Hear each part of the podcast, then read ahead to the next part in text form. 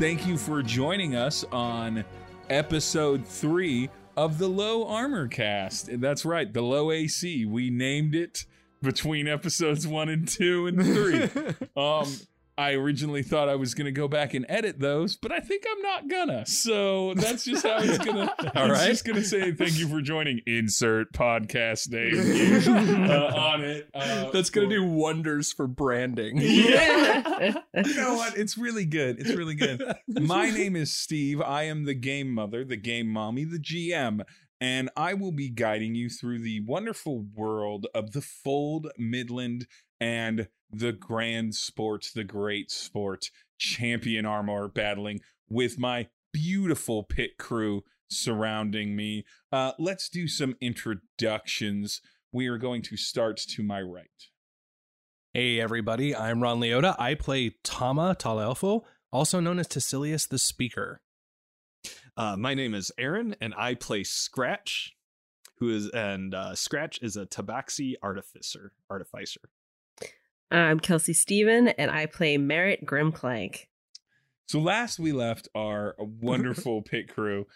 They had settled in at the High and Dry, which is a 3-story hotel, ironically enough, right on the water, in Davidstown, a small kind of entry point fishing village in the north section of Hausa, the province of Midland.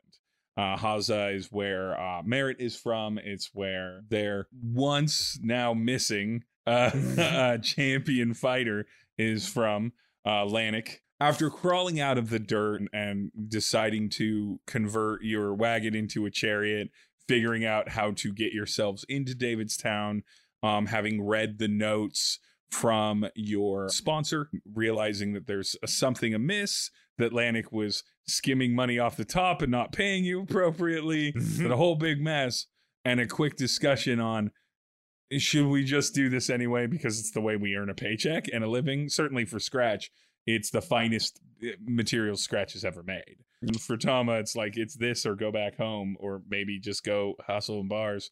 And Merritt's already had. It's family loves him and all, but like, I'm on this because I failed. Yeah. And working in the family business, and I don't have other skills or like a path. Exactly. But you figured out a way to sort of slide on in to the High and Dry. It's the only sober and foodless inn in the entirety of Davidstown. Davidstown is, of course, it's not a tourist destination. It's a stop on the way into Hausa. And all of kind of the enjoyments of the wealthiest province of Midland. So you were working on the converting the champion armor so that it could easily seat the three of you, and working on your plan for how to deal with the problem of the fact that the champion that's supposed to go into the armor isn't there. You had a pretty good one. The three of you could operate it, maybe start with the two of you, then Tama does some introduction, then hide it. And that led you to the most important part of the episode, the cape. I believe it was Merritt that suggested maybe get a cape, and then Tama could just like get in through the cape. For now, it is 6 a.m. in the morning. It's breakfast time. The Davidstown is waking up. There's no longer just a handful of bakers and fishmongers and drunkards around. Now regular people serving staff for restaurants, your average people that go out to work, your regular fishers like launching from the docks to be out for the morning half of the day. There's enough light we can actually see all of the threads keeping things shut that will cause us to pay more money for our hotel room. Oh yeah, I forgot about the hotel room thing. So yeah, as a reminder, so the room that you all would be staying in, everything is like gently held back by like little paper ribbons that immediately break upon using them and cost extra pennies because it was only 5 penny a night. But in Lannick's room, there's the exposed toilet and with the void circle on it, outhouse style, the wash basin. And then there's like a cot, and then otherwise it's just a room to help service champion. When you say void circle, are you like, it's a little circle. We discussed this last time. We actually went into detail. It's a little circle. So the way the plumbing works in most of civilized, like most of wealthy thing, is that they have these little void circles and you just pee and poop into them, and then it goes to an alternate plane, a different plane, and a different plane where we know other things live. You know that's the mega plot of the entire campaign is that these people are going to come through and just be like, "You have been shitting on us." I feel like on episodes kidnapped into the astral plane to pay for our crimes. The astral plane. I don't know. I'm sorry. Some astral dread, not just covered in piss and shit, just like, what the fuck? I think that it's gonna be episode 43 and you are gonna be like, but are there any repercussions from the bathroom plane? The toilet plane is a real threat. And I'm like, you already know who the big bad is. I've laid out all the plot pieces. We're like in it right now. And you'll be like, yeah, but what about that poop plane? Yeah, but I'd really like to face the Azathoth of shit. It's not a plane. It's a finite pocket dimension. It is a finite pocket dimension. I'm imagining now plumbers guilds that work like adventurers guilds that like consist of armed people that go into the planes to like clear up clogs or whatever. Well, so the problem is, well, see, once the pocket plane hits its capacity, you can then like sell that to someone who processes it for farming. Oh yeah, you know, that's a good point. And the other convenience about them is in these pocket dimensions, there's no air, which means there's no smell from them. Aha. There's no way for it to travel anywhere. Nice. For all the people jumping into that plane. Well, not. Yeah. I mean, but it's not like it's gonna waft up, right? It's gonna be completely smell free unless you miss. So these toilets have definitely been used for foul play at some point. Low Armor Cast, your place for 5 straight minutes of talk about how pooping works in our universe. I don't know how much. You're welcome, folks. Oof, all right. 6 in the morning. 6 in the morning. You're hungry. You've been essentially up all night. You have some choices, and you also know that in theory there's some tasks to do. Like, it's pretty common for Scratch and Tama. Both of you are kind of used to this rhythm of these exhibition type shows, these like small town events. Usually there's some interview of some sort or some like rigmarole because an actual champion class fighter rather than a pugilist, which is sort of the farm league of the sport, is in town, right? So like they tend to like spruce it up. And so there'll be some stuff around the arena, certainly. But for the day, there's probably going to be an interview with something. There might be some sort of like town middle celebration. That's all going to happen in the morning and the afternoon. And Lannick is expected to be at a number of these things, and you don't have a Lannick to be at them. But sure we do. We have the best Lannick. Do we have an itinerary? No, you do not. That is not something that you found in his diary. He did not write notes down. That's more something that he expects to have, but I will let Scratch and Tama, you can both roll either history or insight to kind of make a judgment call on what you should do here. For you maybe roll history because you weren't involved in one of them. I mean, but you would have attended events, so it's more like, do I recall these things, these side details well enough? I got a, like, was I paying attention to the pregame coverage? Yeah. How much Sports Center did Merritt watch? My guess is a lot. 18 on the die. 18 nice. On the what's my die. History? I got like a 10 on insight, so Tama, you normally have to be reminded that you need to involve yourself in these things. You're very good at them. It's just you don't focus. Normally he's like yelling which location I need to go, and then I go there and do the thing, and then avoid work, and then, you know, it's a whole thing. It's a process. Scratch. All right. History 17. 17. All right. So Tama, not so much. With a 17 and then a 19. So with a 17, Scratch, you recall that there's pretty much always going to be, you should probably show up at the arena, usually with about 3 to 4 hours beforehand, and that usually covers like what you need to do there.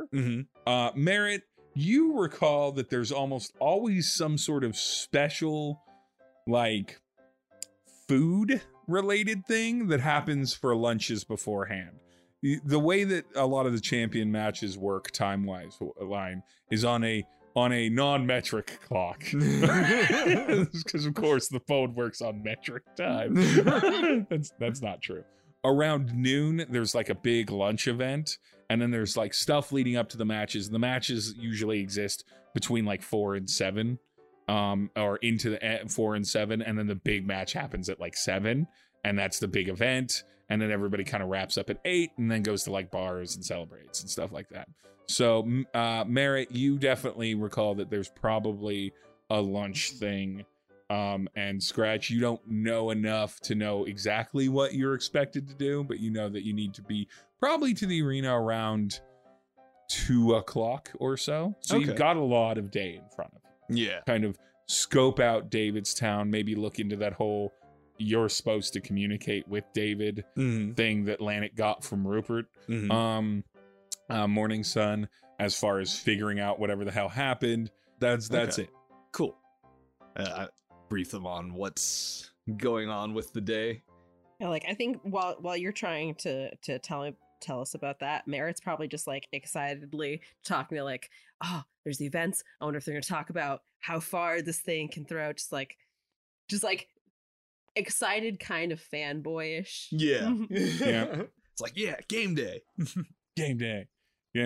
But you have in front of you a number of wandering street cats that meow occasionally in the background. In this game, there are cats everywhere, and they occasionally meow, and that's called immersion. It's called immersion. But you see the number of pubs that I described and restaurants. Mm-hmm. Again, it is the morning. You had dinner, but you've been up all night and you were running for your lives from a void pit, and then you had to distract things. So you're a little tired. You don't have like levels of exhaustion or anything like that. Okay. I assume there's no free breakfast at this. No, there's no food. Okay. Mentioned last time, there's no food there, but that they can make some. The tired young teenager can make some recommendations for you. No continental breakfast. There is breakfast at the Wendy's. I was gonna say there better be breakfast sandwiches at the Wendy's. Well, so Wendy's doesn't usually do breakfast in the real world, but this is a fantasy world where we get to live our dreams. And when I dream, Wendy's does breakfast. There's a breakfast baconator, and it exists, and I want it. Hence why I said they're better. That was a threat. Yeah, threat in character to the out of character GM. No, I'll throw hands. But yeah. And so as a rundown, there's the Brass Bass, which is a nautical themed pub that has a bunch of pirate ships and stuff, even though there's ships in the docks and everything.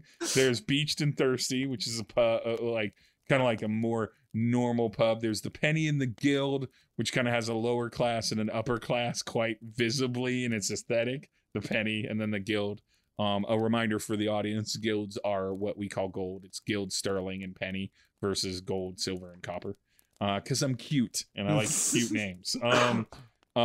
There's David's Favorite, which is a brew pub.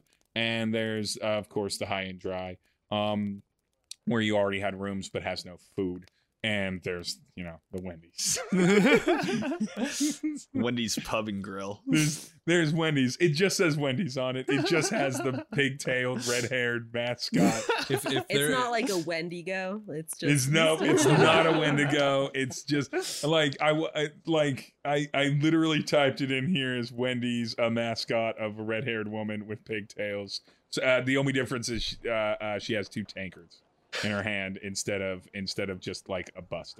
Oh, as much as I'd like to, it's just going to be sad this isn't called Wendy's to go with a Wendigo Wendy mascot, because that's now what I want in my head. Man, you can discuss with the manager of Wendy's about opening up a franchise location. If there's no preference, I would personally like to go to the nautical themed restaurant for breakfast, because a pirate breakfast sounds wonderful.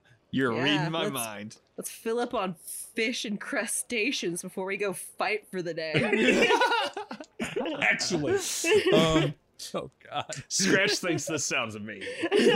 Well, Scratch is a Tabaxi, so they obviously love seafood. And I'm from an island fishing village. So. really, Merritt's the only one who probably has a broad palate by comparison. Merritt's gonna probably like trepidatious, but like, fuck it, I'll eat like food. Yeah. Fine. You're young. You're college age. I'm like he's probably got like a pretty cast iron stomach. Yeah, I would hope so.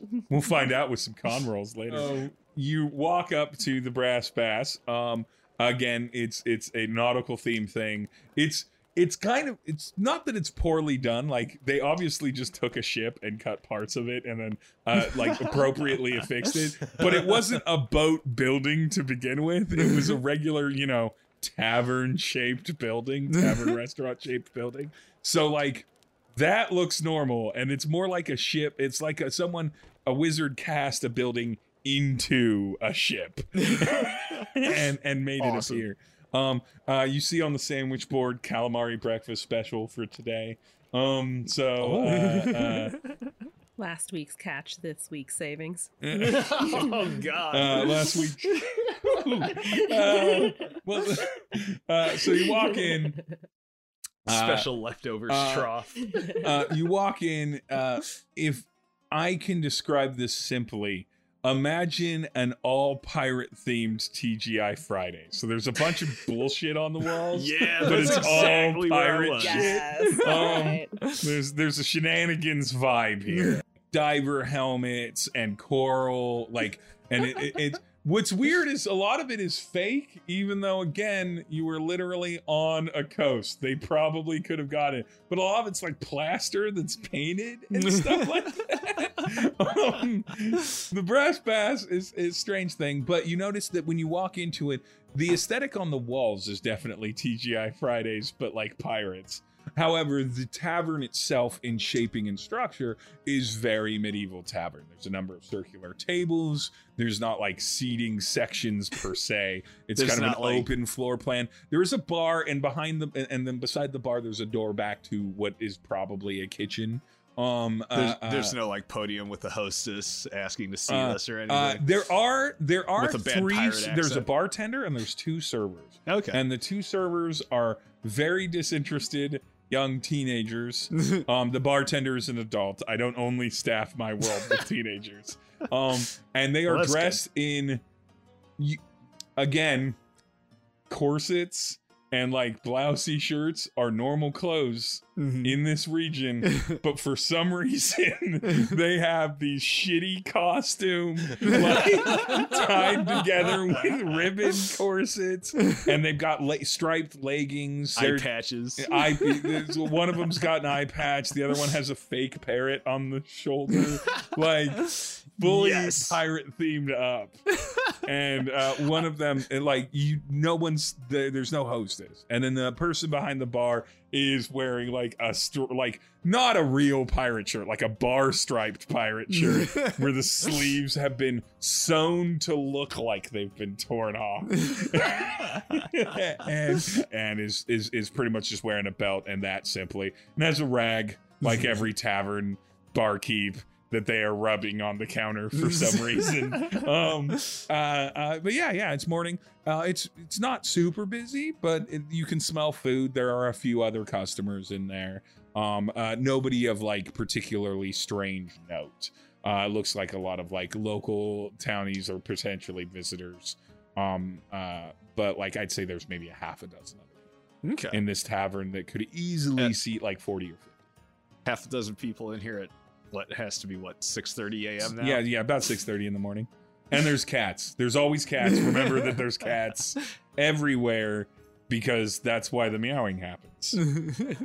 Would we recognize if anyone else in here from anyone else participating in the fight? I'm not even gonna make your roll perception. No. So, This is purely like a kind of a quiet moment for the tavern. Nobody else looks like they could be from the fight. Honestly, they're not like dressed for it, and it's no one that any of you would recognize here.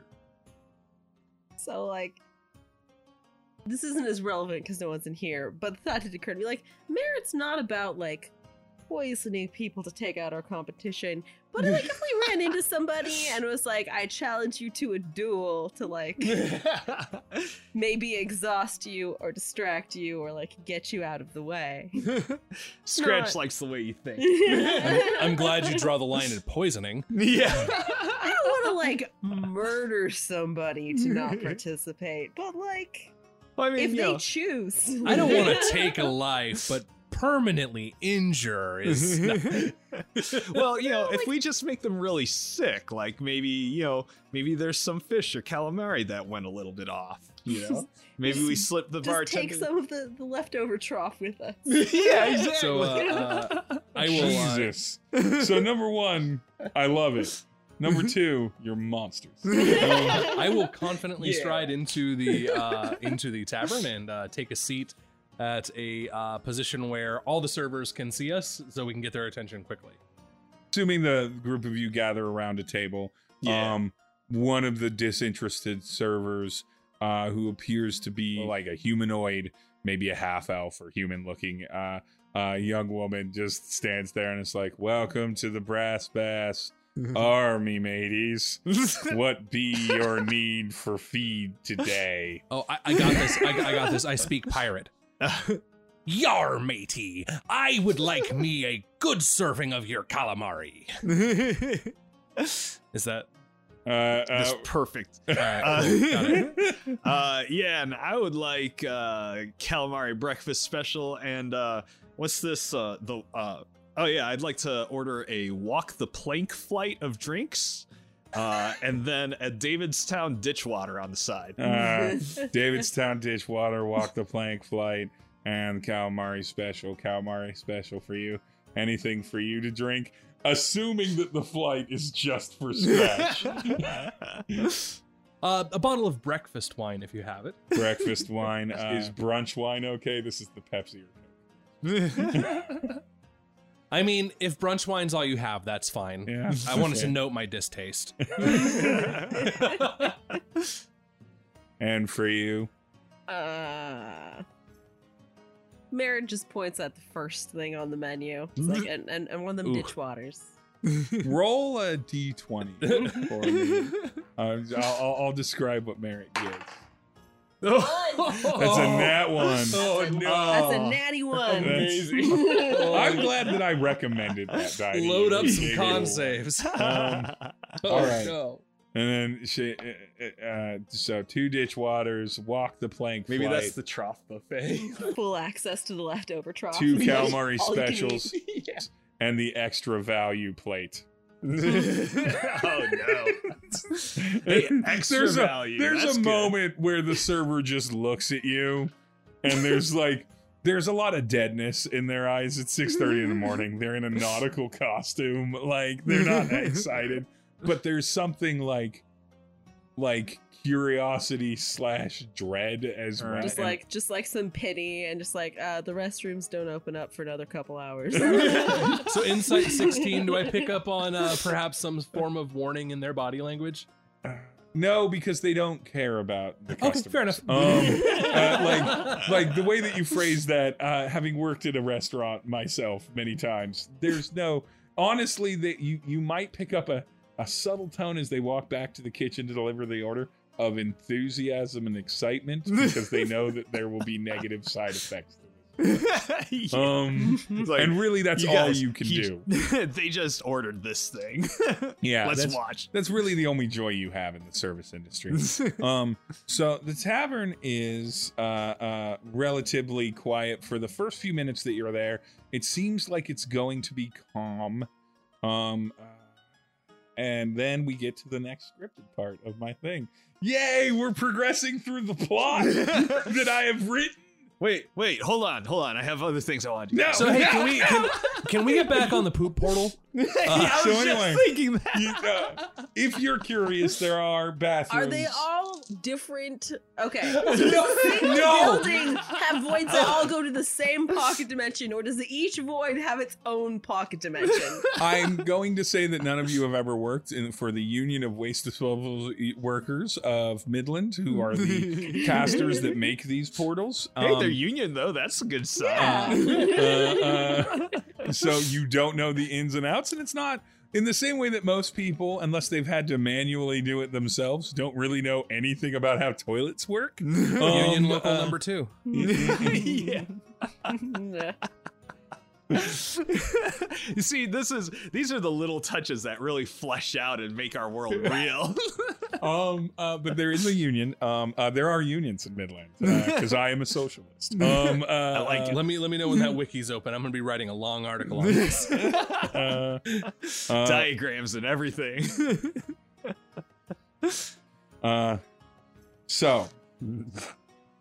This literally says, whenever you finally get them into a pub. This is how I started writing. Wait, can we go back to the hotel? No! We confirm if we have a good back way to get Lannick out. I forgot the big cape, guys. We gotta get it. Yeah, you gotta get the big cape after that. The place has been quiet. But just then, the doors open. And they don't open like you open them, you know, like people who open doors. They get kicked open. A group of four walk in, and the room seems to turn to them. Hefting a large head of a mutilated man, his face stitched together, but even worse for the wear as his neck has recently been detached from his body, slapping it down on the bar. A red-haired, plate-armored soldier or fighter bellows for the barkeep to pull a bounty from the board, and worry not, for Davidstown, yeah, Davidstown is where we're at, will no longer be brutalized by this terrible fun. How far are these guys from us? They are fucking like 20 feet at most. They spread through the bar, scanning and eyeballing each person very detailedly and long. This group of four, which I will now describe, there's a dwarf dressed in white robes and chainmail mixed. His beard is black with gray streaks in it.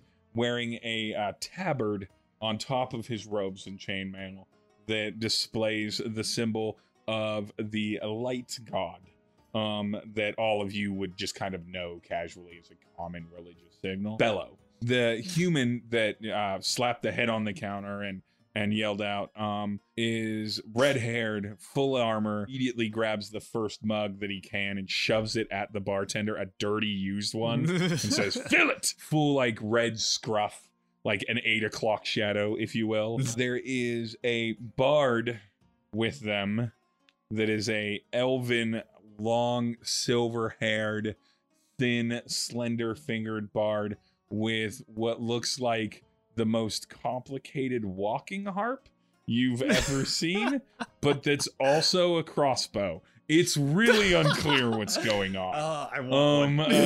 Really unclear what's going on. So is it more like a lyre?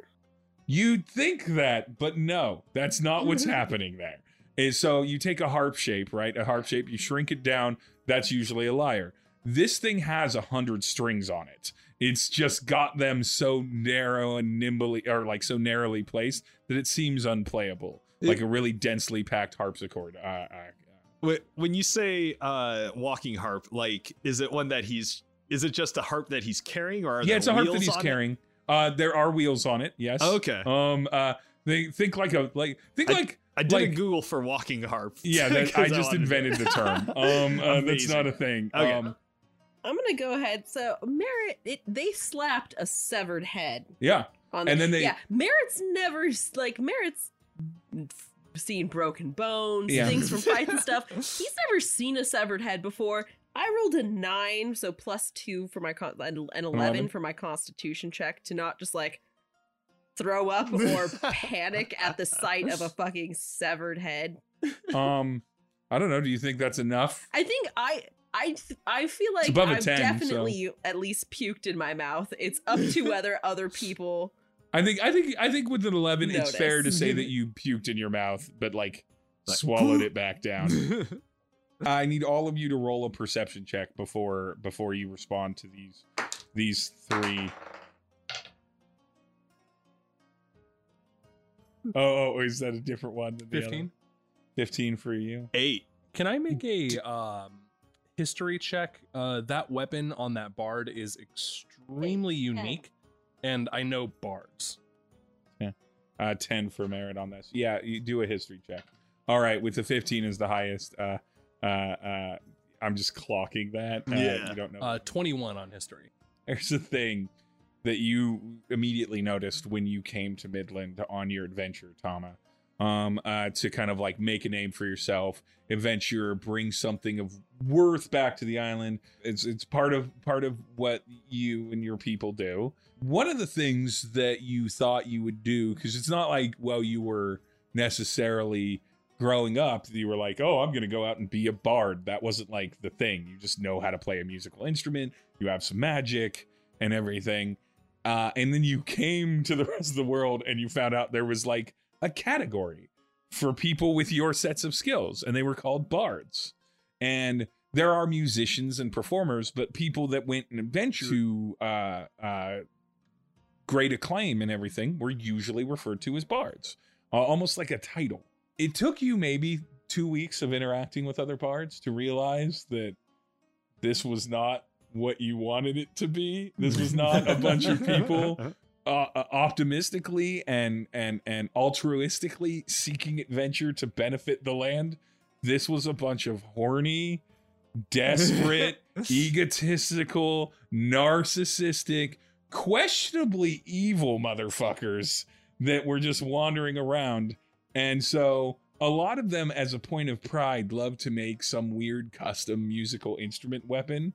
And though they might look clever and creative, they are in fact, every time you look at one, you notice that other people that adventure that use like crossbows and everything, always more effective at shooting people with them. Always things. And you're like, oh no, they gussy up a dead hog into a weapon. So you basically duct tape a knife to your leer, and now you think you have a weapon. Yeah, it probably sounds like shit too, because you've modified. You modify this thing. Yeah, it's not there. I cringe at that weapon. Yeah, I'm just. And you already noticed the group talking to each other. Greld is walking around, handing out small pamphlets, being like, "Have you heard the good news of the god of Balor? Oh God! Have you heard the good news of the god of Balor?" Stryker is immediately regaling nobody specifically listening to him. So we got there, and of course the cave was dark and gloomy. Trilvane is following around the servers, who I have described as teenage girls. Yeah. And Trilvane is an elf, which means that they're ageless, but they're probably older than 16. Yeah. Like leaning, kind of like body blocking them and talking them up and everything. Well, you're hating on that, Tom. Roll a d20 with advantage. This is a luck check. You're rolling this for the group because you got a 50.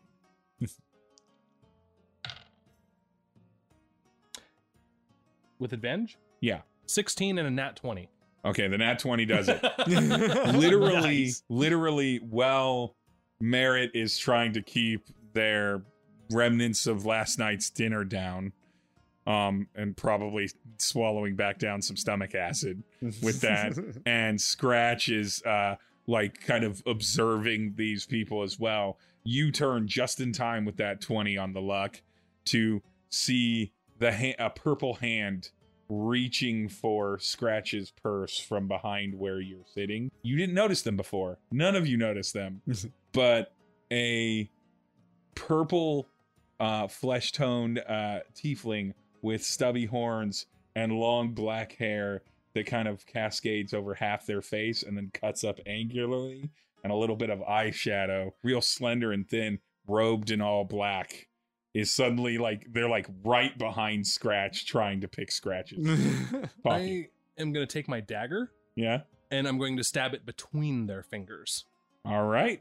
Worst case scenario, I miss and stab them in the hand. Yeah. Roll a sleight of hand, because you're not trying to attack them. You're trying to do something skilled and dexterous with your hands. I roll one and cut off the purse. Nice. That would be a dirty 20. Dirty 20. You amazing. Absolutely do that. Yeah. And their hand just pauses there and they look up at you. 3 inches up, and I'm pretty sure I could sever a finger. You want to back off? They're failing. All right. I will back away. Excellent. And then they just kind of walk into another direction. Creepy rogue just tried to steal your stuff. I pull the dagger out and smile and slide it back into its sheath. Good looking out, Tom. I appreciate that. I'll secure this to my body, to my person. Into your person. Yeah. So you're watching this group. Tuck it under my tip. As you follow the rogue as they kind of walk around, they are literally trying to steal stuff from all of the patrons. They're just making They're just actively trying to pick a pocket. You're watching the bard sexually harass, for lack of better term, two teenage girls. You're watching this cleric dwarf who's honestly the least offensive of them, just quietly asking people if they've heard the good news. Do and all of us now know that he's trying to pickpocket people? Mm-hmm. Yeah. Now that patrons? once Tama said that, everyone can Merritt's see. A fucking tattletale. Yeah. Like he absolutely would go up to the bar and be like, hey, this dude almost stole from us and is absolutely, again, not that they're going to care, but Merritt. Okay, so Merritt tells the bartender, who tightens his bandana on his head that matches his striped shirt, picks back up his rag, and he looks at the goblin. He looks kind of over the bar at the goblin. And he rolls to see if he can muster up the energy. How many fucks do we give today? And he rolls a 7 natural on the die, so he's like, does not give any fucks. He's like,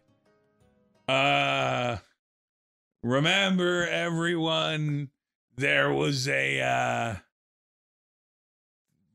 rash of pickpocket thefts at the last festival, so keep your things. And his eyes kind of glance at the rogue. Not that we've had any problems in the bar. This is just a general announcement for fiscal safety. And then he just goes back to it. That reminds me of a story, a little fable that we tell amongst my people. It's about a foolish tiefling who's caught stealing by a very, very handsome failing and is given a simple warning and doesn't heed that warning about carving their finger off. And then, sure enough, they ended up losing their fingers. And I stare straight at the tiefling when I say this. Scratch, what do you do in this moment? Does Scratch have her drinks or anything yet or no? No, none of your food has come. You realize it's been about 10, 12 minutes. Mm-hmm. Normally things would have come out. Mm-hmm. But of course, a few minutes ago, these people walked in and none of the servers can even get to the back room because this fucking bard is zone defense harassing them. As far as I can tell, or what we've seen so far, does that tiefling seem to be with the group that came in or just separate? Yeah, you've seen that the tiefling sort of glances at them, especially when the bartender was making the announcement. And everything, the tiefling made eye contact with the fighter who was at the bar and the bard, and they kind of did a quick glance around. But then he continued to do stuff until Tama starts talking. And so Scratch is just gonna lose patience and just kind of stand on her chair and be pound on the table and be like, hey, that tiefling over there is trying to snatch your shit. Keep an eye on him. Gosh, I really, really hope that Lannick the champion, our boss, doesn't show up, because I know for a fact last time Lannick saw someone steal, we're about to have a meal and I don't wish to bring up that trauma again, but what he did in that champion armor to that person, I don't wish that on even the most foolish of thieves. Merritt, and again, look at the tiefling. Merritt steals a glance at the head so that he can pretend to throw up it related to that story in memory. Nice. With Merritt's maneuver, Tama, roll intimidate with advantage. Because I was I'm going to let you roll intimidate on them. That's pretty clever. And now you've added to it. You hype manned by vomiting. That's the most punk rock thing. Everybody's like, who? What are these people? With advantage, that's going to be 17. Okay, with the 17. All right, so the bard is suddenly paying attention to Tama and Scratch, and Merritt. The tiefling is still kind of looking back, and the cleric looks,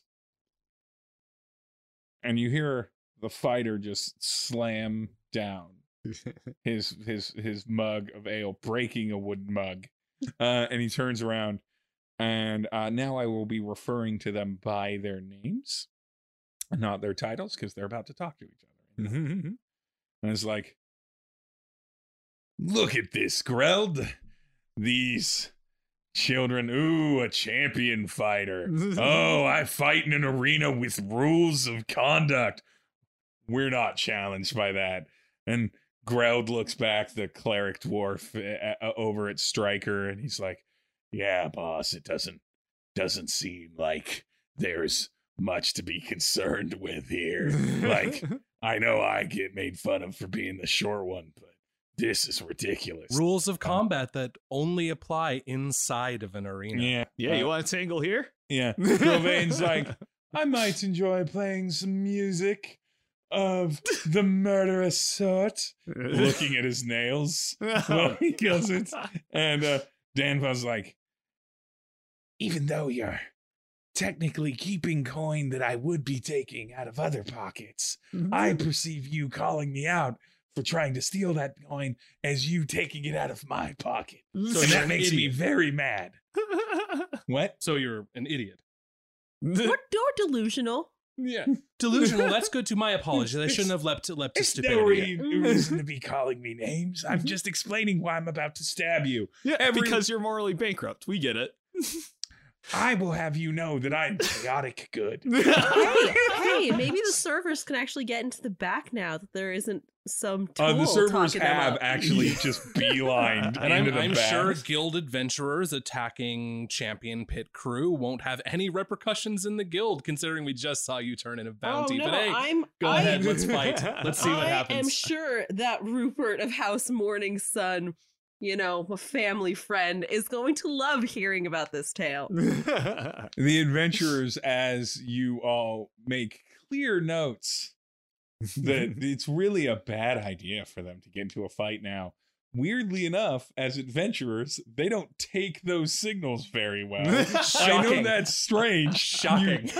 I know I'm really stretching what happens in D&D campaigns when enemies are like, hey, here's an option not to slaughter us. And they're like, no, we're killing you.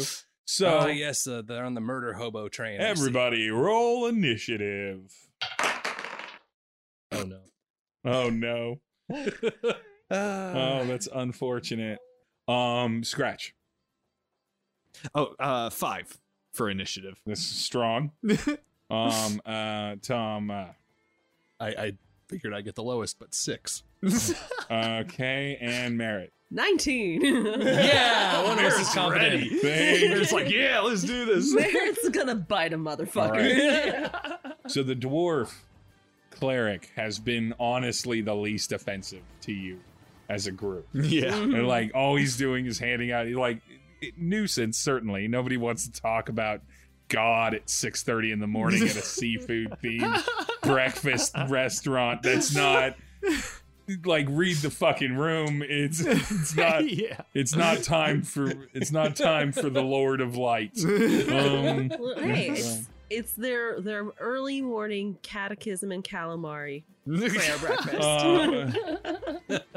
If you want to be the first name on the sign up sheet for that event, you can be. Everyone else is just marked interested. Nonetheless. So he just suddenly, almost as if out of nowhere, basically just like bursts into action, and like under one of his robe cloaks is a mace, and he just brings it up. I'm going to roll randomly. He's actually, Merritt hasn't said a lot. He's kind of thrown up a lot. He tattled on the rogue, but Merritt hasn't actually said a lot. Tama and Scratch were the vocal ones. I am fully a target. That is so. He is going to swing for Tama, and with a natural 3 on the die. No. I think I'm okay. Your armor class isn't a 5. It is not. And he slams his mace into the table, upending nothing but a candle, because the food hadn't been served yet, or the drinks, and upending the table kind of in front of you, and was like, you need to get out of here. Get out of here right now if you all know what's good for you. That damage is going to cost you several pennies. We do Balo's work, and we will not be insulted.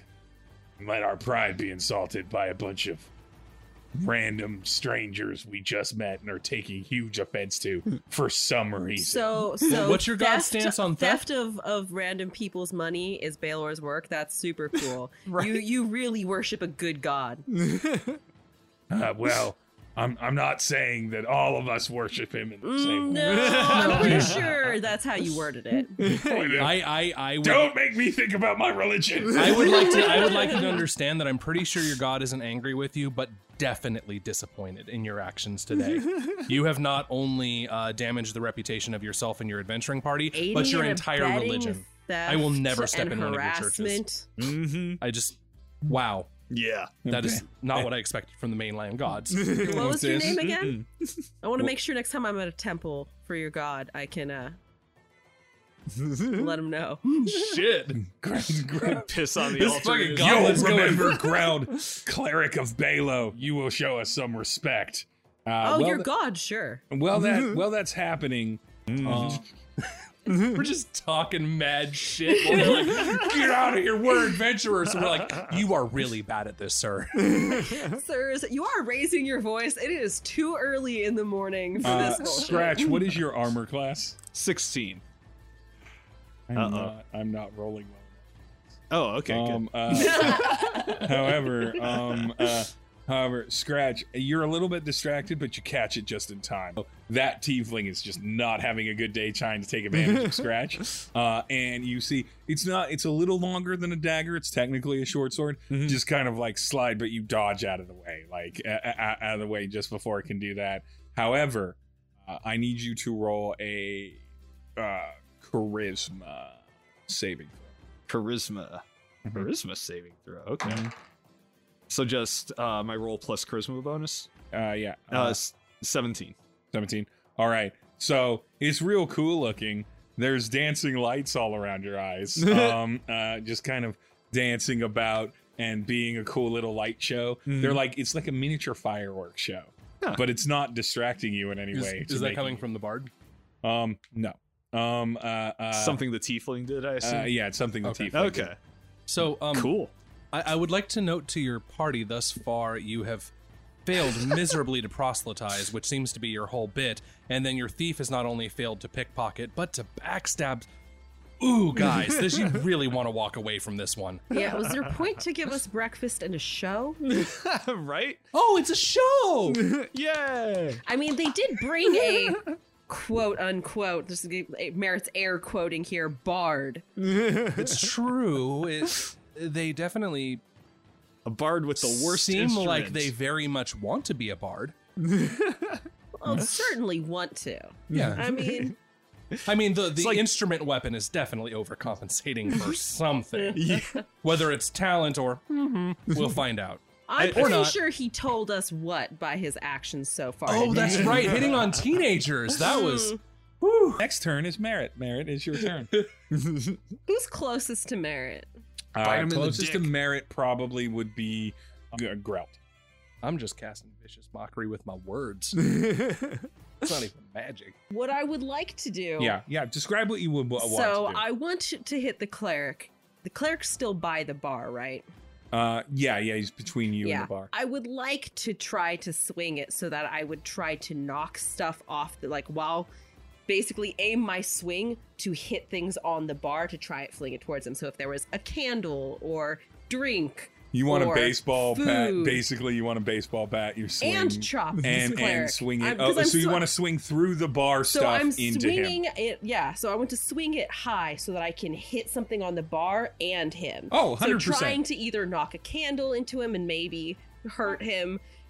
Distract him with liquid in his face. 100%. Get a calamari in his nose. I don't know. No. That's a dirty 20 to hit. That's a dirty 20. Dirty 20 to hit. So as you might imagine, that's gonna hit the cleric. So roll your damage. And with a dirty 20, I'm gonna say because it's a dirty 20, you successfully. I assume you would want a candle. but more if you got one. I would prefer that, because at bare minimum, maybe some hot wax. I hate playing with other people's dice, because at least with my own, I know roughly which ones are sometimes a little kinder. This is all just in the dark. Hey, nice. Not bad. Oh, yeah. And so that's 10 total. 10 total. So this guy, this dwarf, Greld, it just suddenly... You swing across the top of the bar. I like to think that what Merritt does is just leaps into the swing with a full understanding, because you're a caber tosser, because you understand a lot of heavier items with your small but strong stature. You are a master of understanding the momentum. Would this be a moment I could flick out my thing to be longer to do that swing? To make sure I catch the shit off the bar. Because I can't remember if we've described this much before. So I have an axe that basically, like, the handle of it folds in half. So I just quickly flip that out, and so that I can fully reach up and catch something off the counter as you do it. So the momentum. It's funny because Merritt has spent so much of his life learning how to be a counterweight. So the style of fighting is not so much reckless as just strange to watch someone swing things that are so much heavier at the end than they are, and just figuring out how to position themselves with their raw, powerful strength of body. Is the unfold a free object interaction? The unfold is generally going to be a free object interaction. Okay, and then I'm going to bonus action hide. Bonus action. Do you get to? Is that nimble escape? It's disengage or hide. Or hide. All right, nice. Roll just stealth swing for your hide. Jump under a count. Jesus, that's cool. That's a 12 total. All right, and so you go to hide. I forget to fold. Like I don't fold the axe back down. I just like hop behind a stool, so the axe head is definitely peeking up ahead, like above it solidly. So you swing, you sweep this, you catch a candle in it. The candle goes into his beard. The smell of burning hair and hot melting wax on beard hair. Now, mechanically, do we get any benefit from that? You do to a degree, but I will not tell you what that is until it comes up. Because I like making little happy surprises. You like having secrets. I like secrets. I don't get a lot of secrets. I like secrets.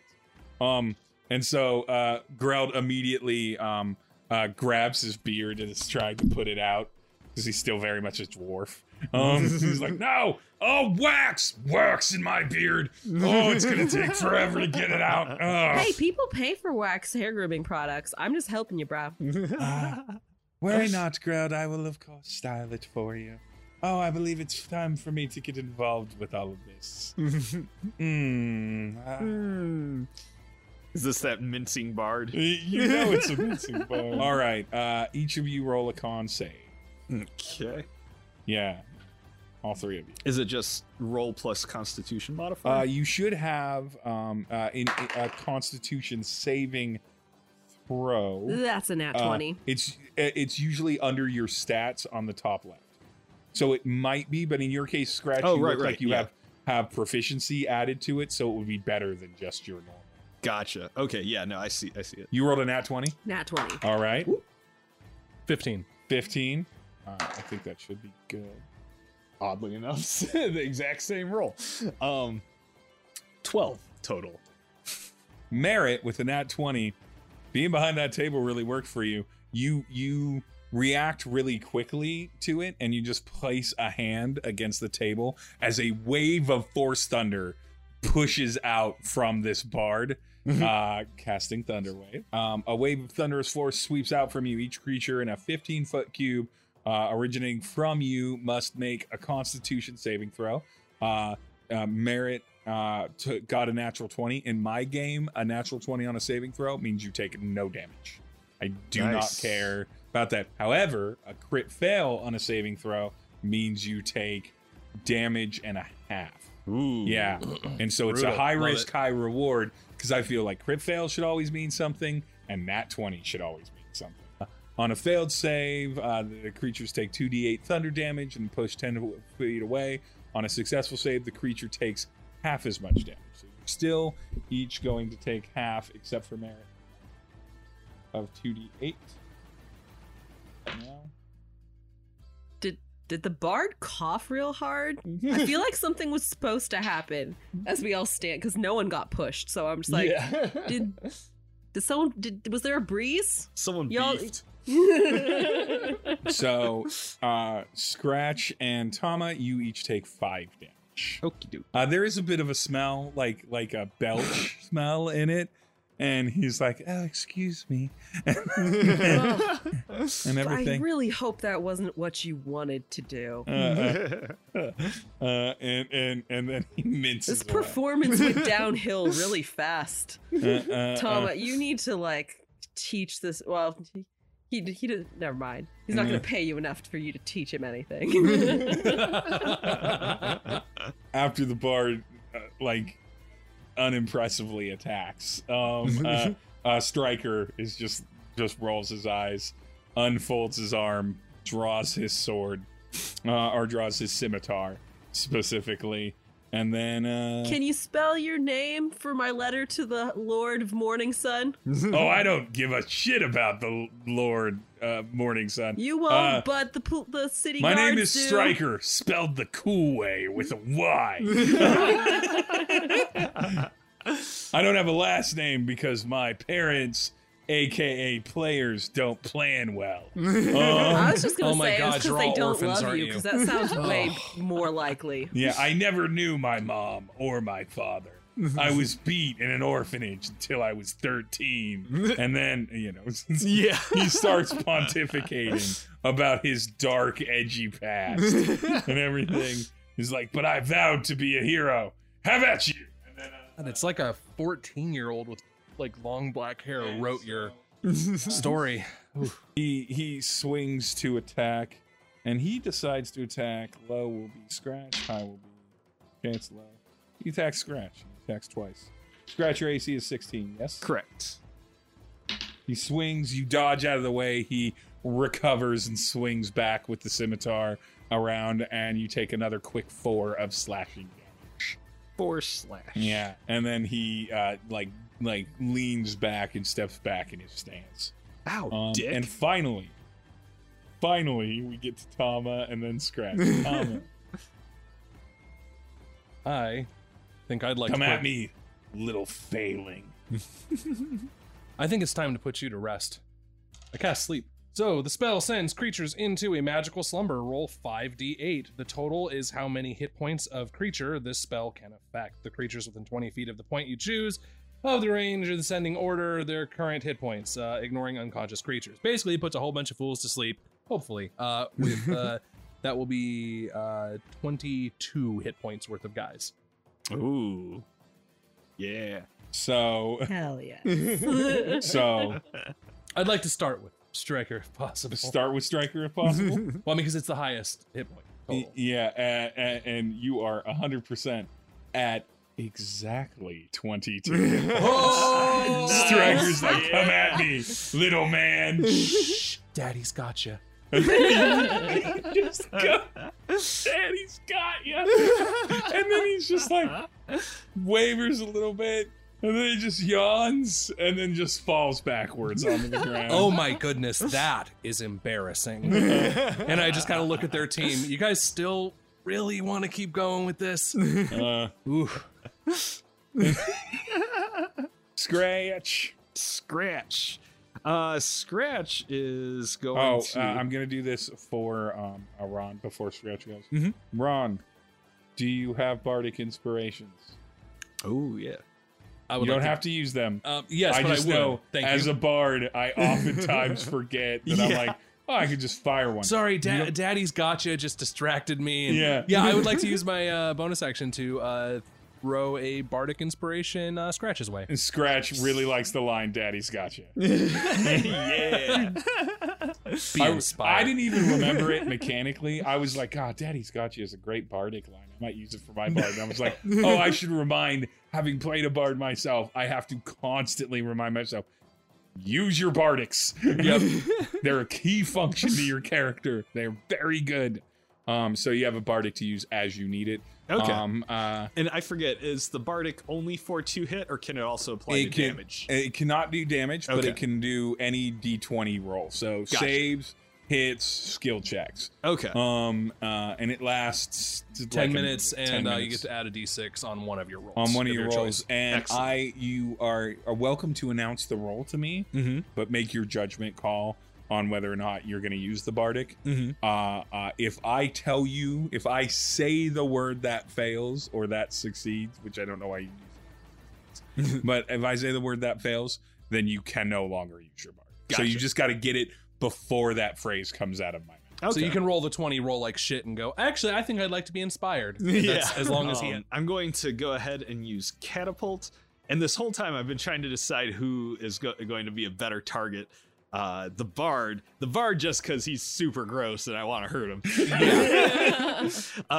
Or the tiefling thief, because they're a shitty thief and they've been annoying the hell out of me. They're all shitty. Yeah. I've given you nothing but shitty people to attack. Well, okay, the cleric, I don't have anything against the cleric yet.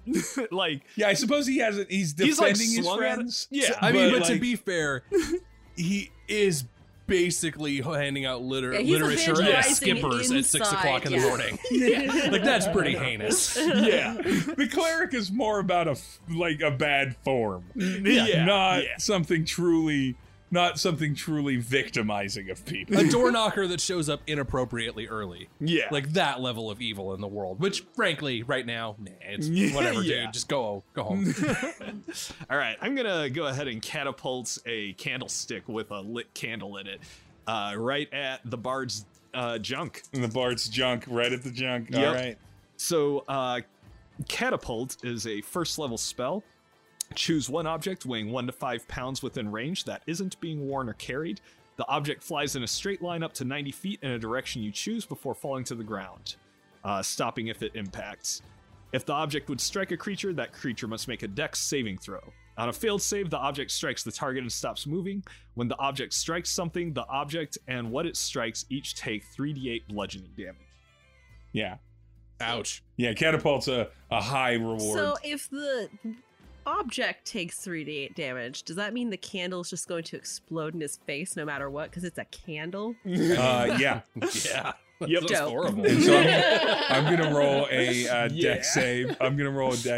All right. But you got to roll your 3d8 for the object. Yeah. Not bad. What is your dex save? 16. Is it, hold on, before you tell it to me, mm-hmm, does a 5? This seems unlikely. Let Wax, me see. Dip that dick. Dex DC is 13. Yeah, okay, no. So 5 did not save. What did you get damage wise? I got 16 damage. Okay, question for you. To his dick. Question for you. Tama put Stryker to sleep. So there wasn't a reason to question it. Yeah. But 16 is enough to knock this guy out, or reflexively in D&D terms, kill them. Right. Do you want it to be lethal or not? I'm gonna let you decide. So not lethal. Basically, you just want it to be painful and shaming. And incapacitating. Yeah. Well, 16 damage absolutely incapacitates this part. The candle explodes on his crotch. And he's like, no, my beautiful penis. My pubic plumage. Yeah, and he's patting it out and slapping himself in the junk repeatedly, and it hurts. Worse. It hurts so much. The candlestick shards are all up in his upper thighs. Like, it's a bad time. Is there anything else Scratch would like to do? Nope, that's Scratch's turn. I guess the only thing Scratch does then is turn to the tiefling and make eye contact. So Merritt can't, they're too busy laughing. Okay, so now that the fighter, unless someone attacks him or wakes him up, is asleep, incapacitated, and the bard is fully out. Yeah. The cleric is looking at the bunch of you and everything. Well, he's finally got the fire out on his beard, but the wax is still there and it's setting. He's gonna be bad. He's gonna be bad. He's not gonna look good and everything. So he rolls the morale roll because half of the party is incapacitated, or half of the enemies. So get your friends and get out before the next candle gets you. And so the way that I'm doing this is it's a wisdom save. They are clearly not winning. He gets a +2 to wisdom. I need him to have at least above a 10. If he gets below a 10, he's going to not be wise and continue attacking. Gotcha. I just want to point out that with the wax in his beard, that dwarf probably looks like he just blew a fire elemental. Yeah. He does. And so bukakied with wax all over his face. He's like, my faith is needed elsewhere, and just runs. Merritt, and just leaves. Now he leaves them cool, because Merritt is definitely stealing the bard's weapon. Really, you're gonna leave your friend? Gotta tack on abandoning comrades, right? What a god! He just leaves. With friends like this. Just so you know, if you guys were total jackasses and got yourselves into this situation, I would still drag you out after letting you suffer. Yeah, and you know what? Likewise. Appreciate it. So he bounces. It's the same. He has to leave through the group. Who gets a tax opportunity? Yeah, and so I'm going to say, since you put, I guess all three of you are there. So in theory, all three of you could take a tax of opportunity. But might want to save one for the other boy. If you use the attack of opportunity, you can't use it again for the rogue, who is literally next. Danfar is literally next, and so I'll let the. He's seriously the least offensive and has like been punished enough with getting his beard fucked. I'm letting him go. I think he's got the message. Merritt probably just like slaps him with the flat of his blade on the ass. You know what? Or tries to. You know what, Merritt? Roll an attack of opportunity. Like, it's not gonna. It might be beneficial. I think that's a 21. Yeah, that'll hit. Oh yeah. Even if it's smack. if it's a 16 on the die. 16 on the die will hit. That clears his AC. Okay. So roll your normal damage. There's a chance Merritt hits hard enough. There's a chance that Merritt could knock him out. That's a 12? It's a 12. 12 damage. That is a 12 damage. He went to make him. I thought he was moving faster than he was. I really misjudged his speed. Yeah. One of his ass cheeks explodes. He falls immediately forward onto the ground. He is unconscious. Yeah. He is fully unconscious. Again, you weren't trying to kill him, so I'll say it is non-lethal. Can I just real quick shout to see if there's anyone with passable artistry in here who can make sketches of these people? Yeah. Reaction. I'll roll a luck check. We'll see if there happens to be one. Ooh. That's a 17. There is definitely this person in like a long knit tunic with like a small cappuccino cup and a sketch pad. So what's the going rate of OC art commissions in this world? Yeah. So I know how much I can like. I should be paying them to make some portraits to give to the guard. And is it like a sterling? I don't want to be like that dick. It's hey, I'll give you 2 pennies, and they're like, my trade is worth pay. I'm not that guy. So what are you trying to have him do? I want portrait sketches of everyone real quick so that they can be given to the guard, so that these people will have no safe quarter in like well-known cities and lands. Sketch anywhere I shot, go. I guess. I think for 4 sketches, I'll do it for a sterling. What's our money, Sitch? You're fine. You okay, good. So I'm like, I'll pay for this all myself if I need to. Merritt's like, no, these people are bad. A worthy cause, I'll pitch in. So for 4 sterling, he gladly takes your sterling. He pulls out like a charcoal pencil, just starts immediately going away on his sketchpad. He's very fast with 17. I'll even say he's pretty decent. I imagine, probably the rogue still has his thing. Like it'll take him a moment. I know he can definitely get the 3 unconscious dudes. Yeah. And I just point at the rogue and be like, "Don't fucking move." The bard isn't so much unconscious as he is screaming in pain over his dick. The rogue's like, and of course in the morale system, so he's like on the edge. Is he gonna run? Is he gonna stay? So I'm gonna roll to see if he stays. It's a harder DC check because pretty much everybody's incapacitated or unconscious. No, pretty much. They are. He did not roll well enough to understand that he should probably get GTFO, which means he's going to do... You poor bastard. Something really foolish. Because they saw Merritt go knock down the cleric and everything, and Merritt immediately told on them. They're going to swing at Merritt. They lift up their short sword, and they're like, I'm going to... skewer you, you little monster boy. Gently more handsome than other goblins. I'm gonna totally do it with this natural 6 on the die. So he misses. He really shouldn't use the short sword. That's just obviously not his weapon. So he misses and he's there. Merritt, it's your turn. Merritt is just going to close and try and knock him unconscious. All right. With the axe. Mm-hmm. Okay, roll for it. That's a 13 on the die. So that'll hit. Yeah. Roll damage. Roll that big damage you've been rolling. D10 plus. Ooh yeah. 11. The rogue hasn't taken any damage. Danfar's so far been untouched, and so 11 it hurts. I'm going to use Fury of the Small to do 2 extra points of damage. Nice. Take out Fury of the Small. Fear of the Small happens. That is, so now instead of 11 damage, it's 13 damage? Yeah, it's only 2 more. But 13 damage. He is struggling to stay conscious. He's stumbling around. He doesn't know what to do.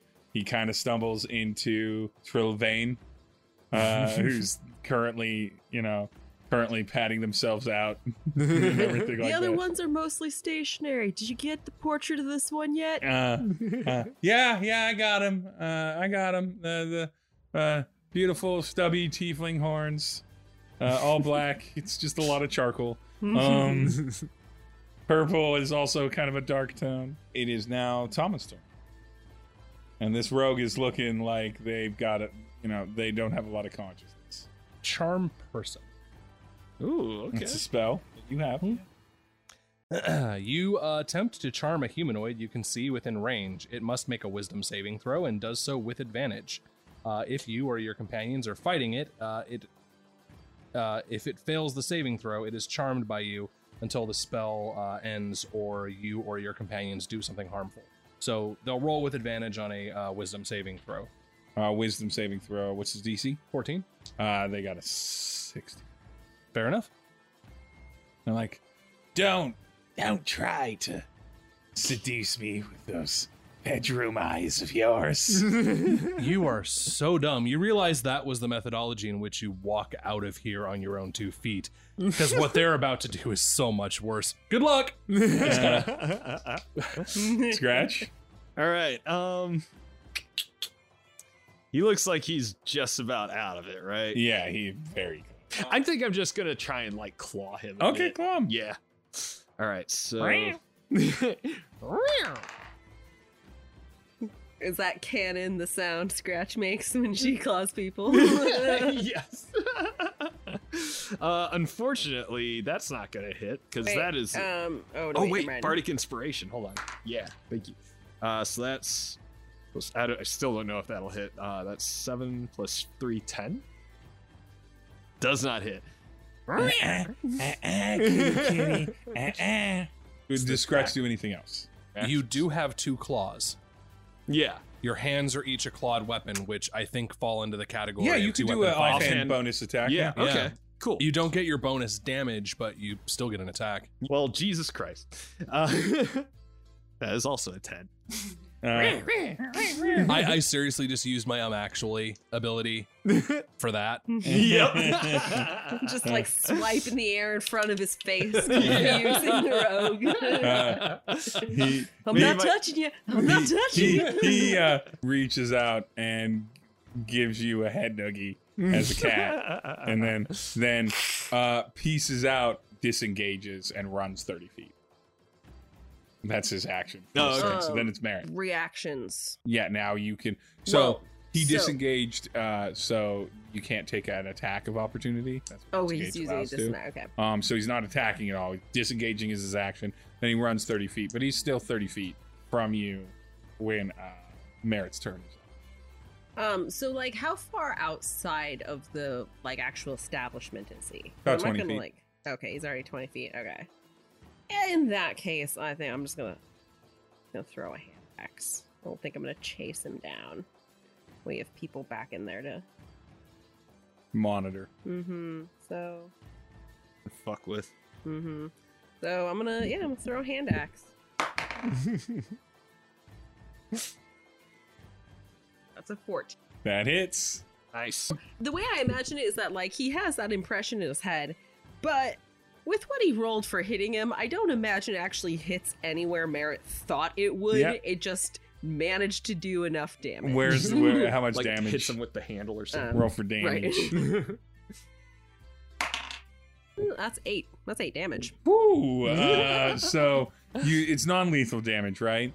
And so what you do is you just get him. Merritt was like center of the back, and instead the axe drifts lower and gets him like square clean in the meat of the butt. Ooh, yeah. Just in full butt cheek cleave.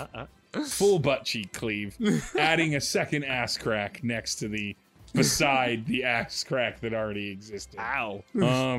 And Merritt's like, need me to even it out? Thinking he's being all clever, then realizes he's unconscious. And then, he just passes out from pain. And so there you are. I just grab him, pull him back. If I see a guard, like, do I see a guard out there? Yeah, a guard has turned to look as they saw an axe go in things. This man has been attacking the cohorts of Lannick, whatever his title is. Lannick Heinefist, champion of the House Morning Sun. Yes. Yeah, yep. That one. Guy's like, he gets up, he puts down his bagel dog. And finishes off his food and is like, Lannick the fighter, the champion fighter? Yeah. Oof. Yeah, this man and his compatriots, several of whom are unconscious thanks to Lannick and his team's work. Excellent. All right. And he goes and he stands up and he shifts his pants up a little bit higher, walks over, and helps you, I suppose, starts dragging the rogue in, helps you. And so, again, Stryker is asleep on the ground. Greld is also unconscious. Danfar is now unconscious on the ground. And the only one still standing is Trilvane, patting down his now exposed junk and weeping. Super busy. How far is he from me? Because I would like to try to sleight of hand, because it's only a few letters, quick carve the name Toma onto the bard's weapon. I swear I thought you were going to say dick. I was about to say, I'm like, don't carve my name on people's privates. That's so weird. Admittedly, though, that's such a boss move, right? Like. Why are there so many adventures with Tama? That's some serious big dick energy right there. I'm just saying, like, Tama. Why does Tama have so many admirers that love him so much that they carve his name onto their dick? It's gonna be a pretty high sleight of hand check, but yeah, you can go for that. It's also like his, in theory, most prized possession. So it's something. I mean, to be fair, we damaged his most prized possession. He's kind of both partially nude in public and. Oh, he's a bard. That's fine. That's fair. We're not all like that. That's 2. Okay, well, it wouldn't have mattered if the slide. So you scratch I go over and just trip over the weapon. Trilvane, once he sees the guard, reaches out a card. Tama and Scratch, you both recognize what this is. Mm-hmm. Merritt, it takes you a beat, but you figure it out. It is a membership to the Union of Adventurers card. Trilvane's like, we came into this pub to celebrate our win on the bounty board, and we were met with insults and threats from these diminutive people, creatures. No, Merritt just starts cutting him off. Like, these people came in, started trying to and successfully stealing from ourselves and other patrons. I mean, yep. I suppose if these ruffians aren't brought to justice, we're not going to be able to perform tonight. That I mean, it would be a tragedy for the local economy, but frankly, it's terrifying that adventurers can, you know, display a card and try to get out of committing numerous crimes that I'm sure many people here could corroborate happened. We got in late last night. This is Lannick's, the champion's, first impression. If you're trying to drive business through these fights, I hardly think that our lord or our champion is going to encourage people to come back here, let alone us stay here long enough for the fight. So while they're having this conversation with the guard, what is Scratch doing? Scratch is quietly knelt by the unconscious fighter, and she has her tinker tools out, and she is magically tinkering with his helmet, his cloak, and his sword. All right, what is he doing? So magical tinkering gives me the ability, and we discussed the details of this earlier. According to the text, imbue a tiny non-magical object, but discussing it with you earlier, the tiny that's only gonna matter if it's like really benefiting you, but for flavor wise you've got a little bit more breadth. Magical tinkering lets me imbue a non-magical object with a magical property of my choice. 5-foot radius light, up to 6-second long recorded message, emitting an odor or nonverbal sound, or a static visual effect, including up to 25 words of text. So his helmet is now constantly emitting a very, very quiet but unmistakable, like a hearing aid that's not quite set right. Just a high-pitched whine. His cloak now constantly smells like cat piss, and his sword, every time it hits anything, goes loser. Loser. Like the worst lightsaber. Quick question for you. Yes. So that his cape smells like cat piss. Mm-hmm. That magical tinkering, or is that just Scratch? That's magical tinkering. Oh, okay. Scratch isn't gonna actually. As opposed to regular tinkling. That was good wordplay. Well played. It's okay. You can throw me out of the podcast now. I like that. Got your puns out today. You're good. So the guard, hearing that this might affect the champion battle later and understanding that that is a bad thing and everything, like, looks super concerned. Tama, roll persuasion with advantage. That'll be a 23. He looks, and the artist finishes the sketch, and the artist comes up and is like, "Yes, officer." He puts down his macchiato. I have it right here, exactly what's happened. They had me record it for posterity, and they paid an appropriate price for my excellent services. And then starts flipping. It's more than 4 sketches. It's a lot of rough sketches of some of the poses that were happening. It's like, you can see here and here and here. And the guard's like, "Well, technically, you weren't a threat. They're allowed a certain percentage of damage if they're concerned about protection. Also, or I'm concerned about their willingness to get into a fight with unassuming." Like, it'd be one thing if you three, looking down at you three, to be fair, like, they knew that we were with the champion and just here getting our breakfast. And then the barkeep's like, "Okay, so technically, this guy initially initiated damage to property before there was a physical threat doing that. The cleric over there was handing over religious materials in an eating establishment before 10 a.m. in the morning." And the guard's like, "Well, that's What monster? What a piece of shit. What a piece of shit. The bard has exposed his penis during non-age restricted hours. Anyone under the age of 12 could easily walk in here and see that. His very weird dick. I don't have a weird dick. It's a perfectly fine. Like, it's a little crispy right now. I just look down and then look back up and go, call that a penis, and then turn and walk away. I did call it. Before the fire. Before the fire. The guard is like, well, suppose these infractions are enough to take him down. And the bard's like, I will pay for the damages. I'll help you bring my compatriots downtown. We'll pay the appropriate fines, see the local law enforcement, and be judged appropriately. And we'll get everything down. This was purely a misunderstanding. And you can all see him just like feeding money into this guard, like he's fucking coin, like he's a slot machine. He just keeps putting more in. The guard's like, yeah, we'll go downtown and we'll talk about this.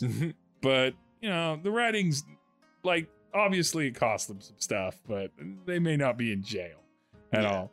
And so the guard begins gathering some other guards to help drag off the sleeping people. And while they're being dragged off, the dwarven cleric Greld wakes up and he's like, my beautiful beard. And then he looks over at Trilvane, your beautiful penis. And Stryker wakes up with that thing and he's like, what? What's that sound? Oh, what's happening? And then he's like, he realizes he's being dragged. He draws his sword and it hits the ground. Loser.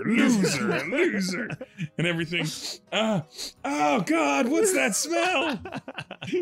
What? Why? Scratch is just doing like a little finger wave, like, enjoy. You might want to be careful with that one. I think he soiled himself. Yeah. I did it. Poor little fella. I've soiled myself in the past. It doesn't smell like this. He passed out from fright and pissed himself. Loser. I like how that's his retort. I've definitely soiled myself a lot. And this is not how it smells. I have that locked in. And so, with that, the tables are able to be righted. The food begins coming out. The artist hands Merritt the portraits they paid very carefully for. Fold up and put away so I can make copies of later and make sure every town we go to. These knobs. Knows to ban them. The food comes out. Your drinks and your calamari breakfast specials comes out, but you got the value special with the natural one. Merritt, please roll Constitution saving throw, but with advantage because you saved the server who, though dead still in the eyes, has a less sad glower to their mouth. Well, so that's a 17. A 17, all right. That's real solid. You are able to stomach what is definitely not the kindest food. Definitely, like, it's 4 hours away from being poisoned. It's gone.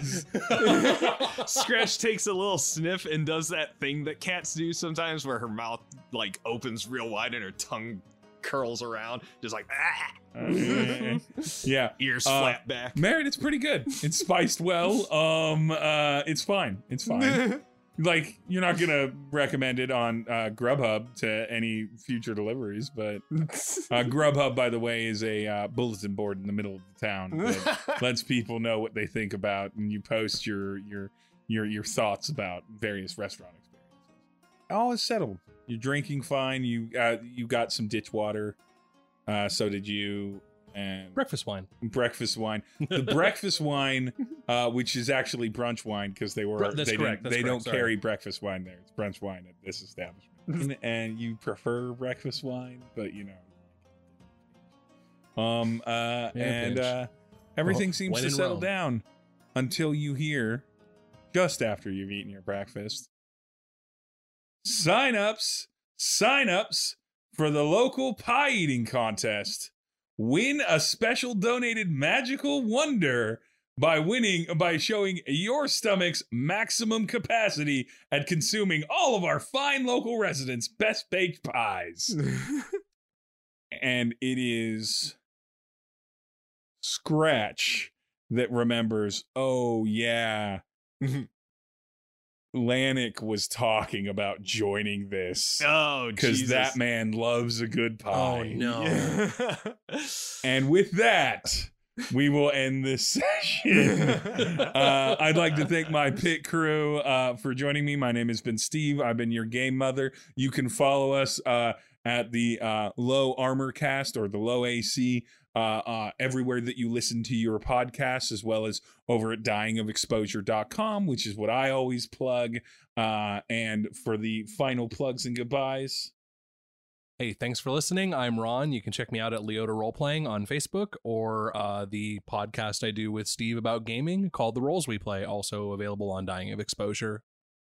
My name is Aaron. I've been Scratch. You can find me on YouTube, which I post on infrequently, you just search for Triple Aaron. That's triple space A space R-A-W-N. I'm Kelsey Steven. I have a Twitter, and that's mostly it. Catch us in 2 weeks for the next episode of the Low Armor Cast and the Adventures of the Pit Crew. We will, see your negative comments about it then.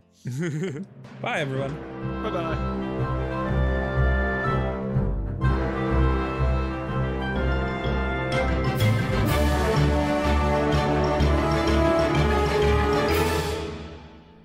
I'm having a brain fart. Who's the Patriots quarterback? Everyone hates him. Tom Hardy. Yes.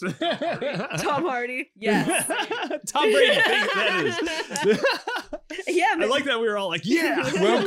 Welcome to our sports infused D&D. How the fuck am I the one that knew sports?